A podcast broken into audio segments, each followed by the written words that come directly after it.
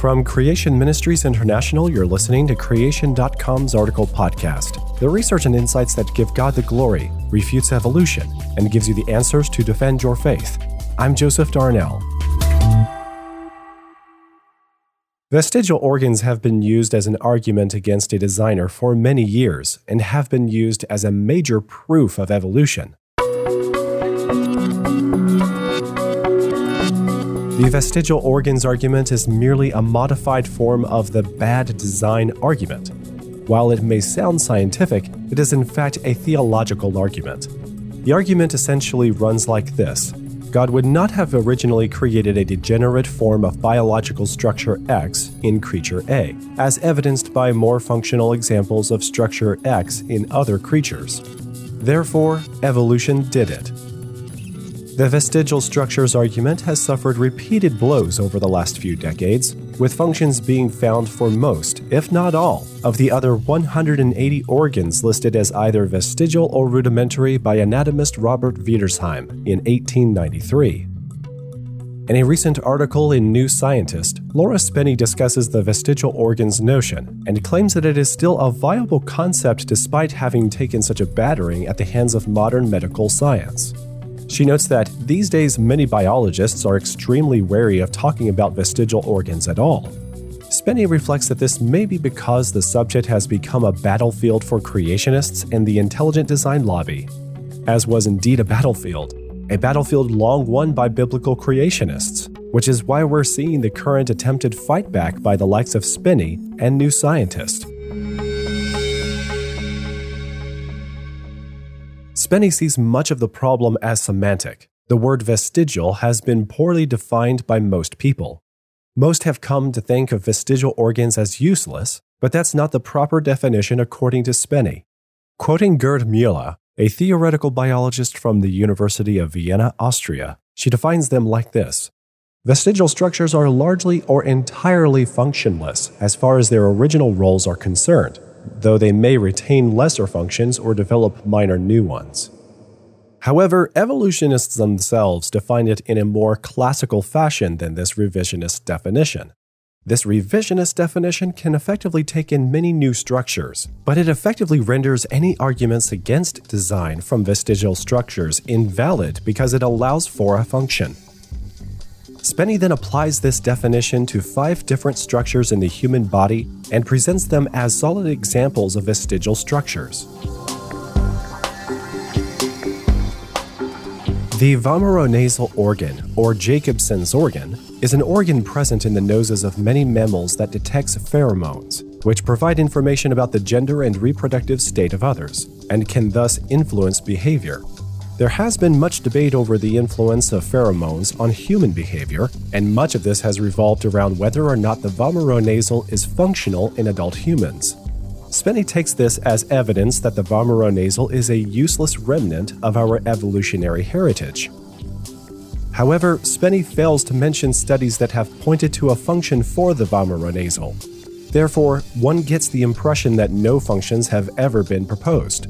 The biblical model also allows for degeneration, and considering that it is unlikely that the vomeronasal organ is essential to survival, it could have been subject to deleterious mutations that have rendered the organ ineffective in at least some of the population.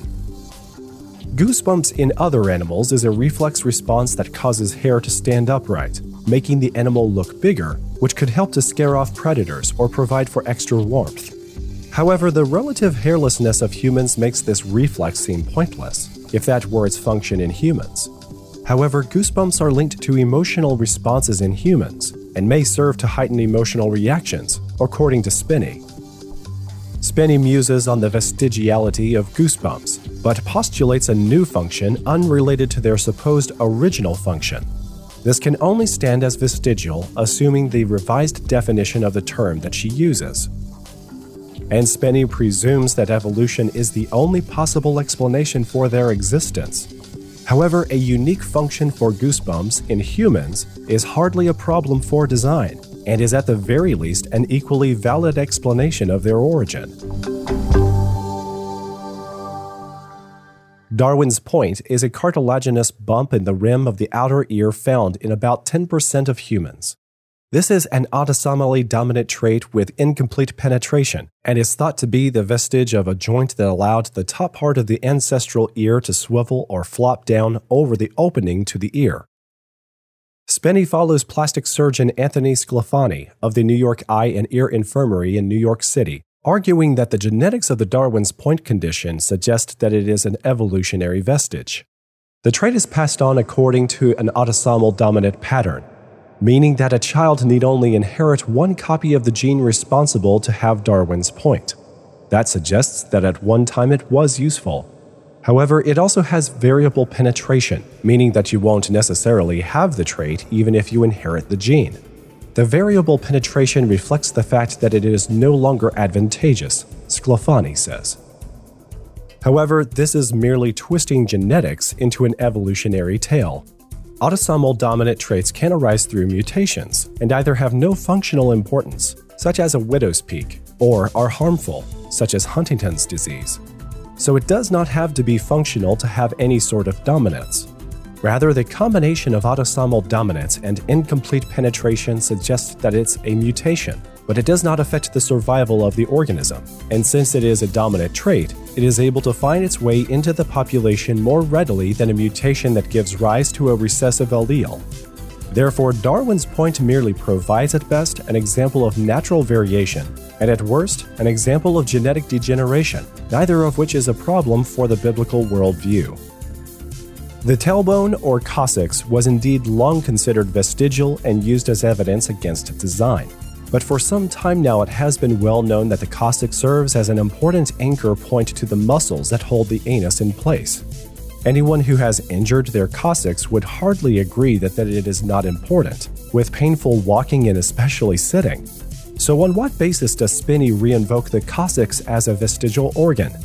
Basically, it is only a vestigial organ under the revisionist definition that Spinney gives. That is, not a reduced function, but a modified function, obviously from an evolutionary perspective. Once again, this provides no problem for design.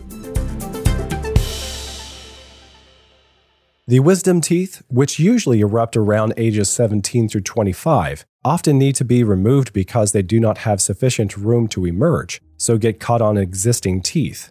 This is called impaction. The major reason for problems with wisdom teeth today is most likely diet rather than any genetic changes. The human diet, particularly in the industrialized world, has become softer and more processed, which results in the jaw being subject to much less force during development, causing changes in jaw shape. Therefore, there is less room in the gum for wisdom teeth to break through without causing problems. Spinney also says Perhaps as many as 35% of people have no wisdom teeth at all, suggesting we may be on an evolutionary trajectory to losing them altogether. Even if this were true, it provides no support for evolution because evolution requires new structures to arise naturalistically. Rather, loss of teeth is just another example of degeneration, which fits perfectly within the biblical worldview of creation and fall. Next, we're going to learn why, even if vestigial organs were real, they're no help to evolution, right after a short break.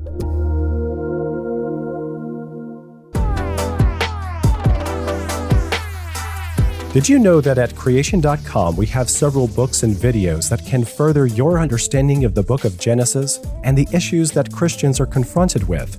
A great example of our resources you can purchase is the Classic Refuting Pack.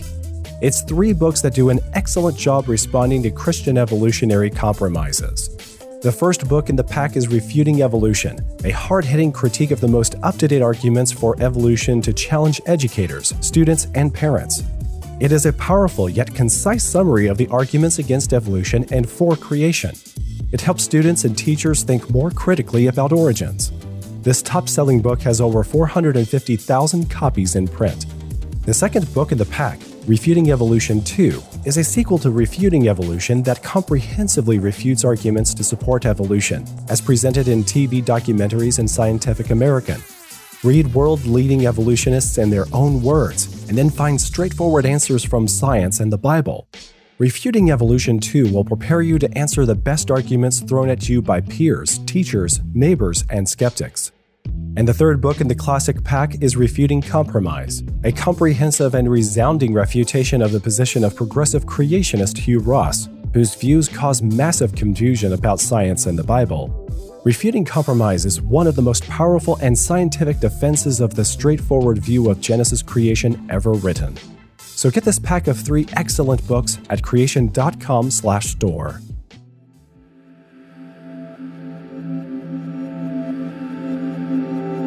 The notion of vestigial organs as an argument for evolution fails on a number of accounts. Firstly, vestigial organs provides no positive evidence for evolution. They are presented as negative evidence against a designer.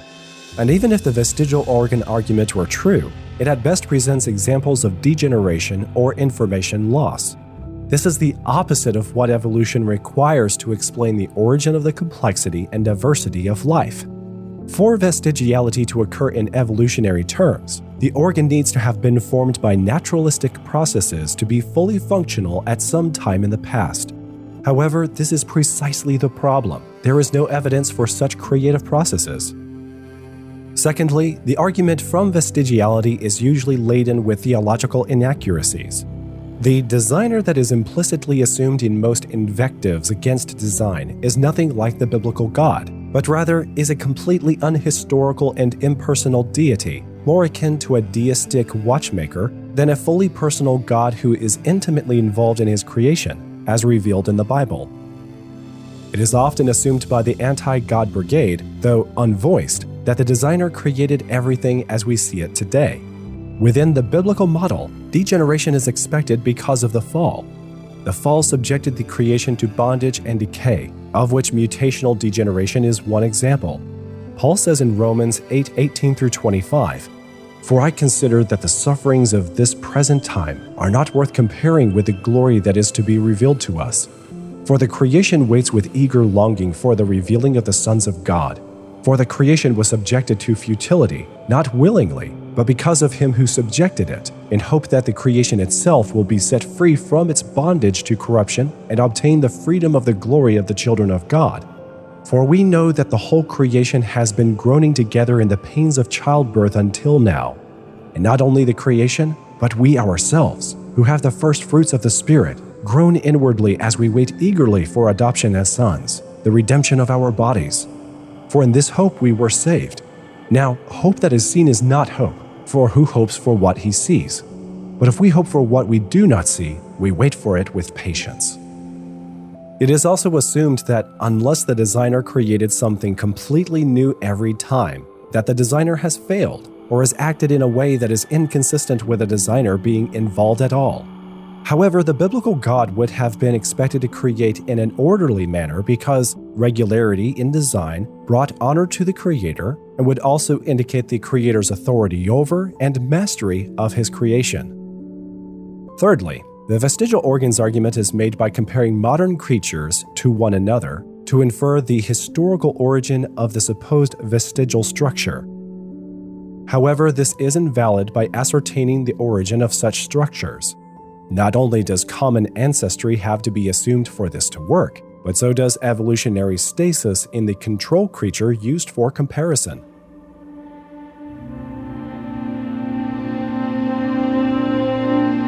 Vestigial structures fail as an argument for evolution and against the biblical designer. Spinney's revised definition of vestigial blurs the lines so much that almost anything could, in principle, be called vestigial, there are a few important points for evolutionists to consider before they argue against the biblical account of creation and design. The biblical God is a subtle creator. He is able to create structures and reflexes that have no selective advantage because he is not bound by evolutionary constraints. Function and design for the biblical God is hardly limited to what is needed for survival. The biblical God is not constrained by novelty as a critical factor in design. Rather, regularity magnifies God's honor as master over his creation. Regularity also speaks of there being only one creator, not many, so it provides a basis for no one having any excuse for living as if there is no creator. Romans chapter 1 verses 18 through 23 says, For the wrath of God is revealed from heaven against all ungodliness and unrighteousness of men who by their unrighteousness suppress the truth. For what can be known about God is plain to them, because God has shown it to them. For his invisible attributes, namely his eternal power and divine nature, have been clearly perceived ever since the creation of the world in the things that have been made. So they are without excuse. For although they knew God, they did not honor him as God or give thanks to him, but they became futile in their thinking, and their foolish hearts were darkened. Claiming to be wise, they became fools, and exchanged the glory of the immortal God for images resembling mortal man and birds and animals and creeping things. There is a historical explanation for the biblical worldview that explains degeneration in biology the fall. This is often scoffed at as an explanation, but it does explain biological data as we see it today, and does so without the hindrances that evolution has. Essentially, Evolutionists must interact with the biblical God if they wish to seriously engage the design argument. Otherwise, theirs is nothing more than a straw man argument.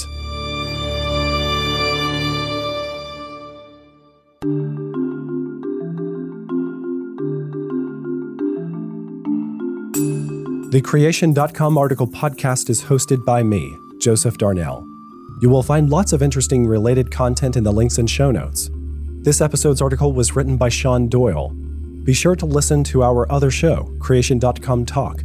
Visit our events page to find a creationist giving a presentation in your local area. If you would like to help us, become a monthly supporter at creation.com/donate. If you want the latest noteworthy research and news, subscribe to Creation Magazine.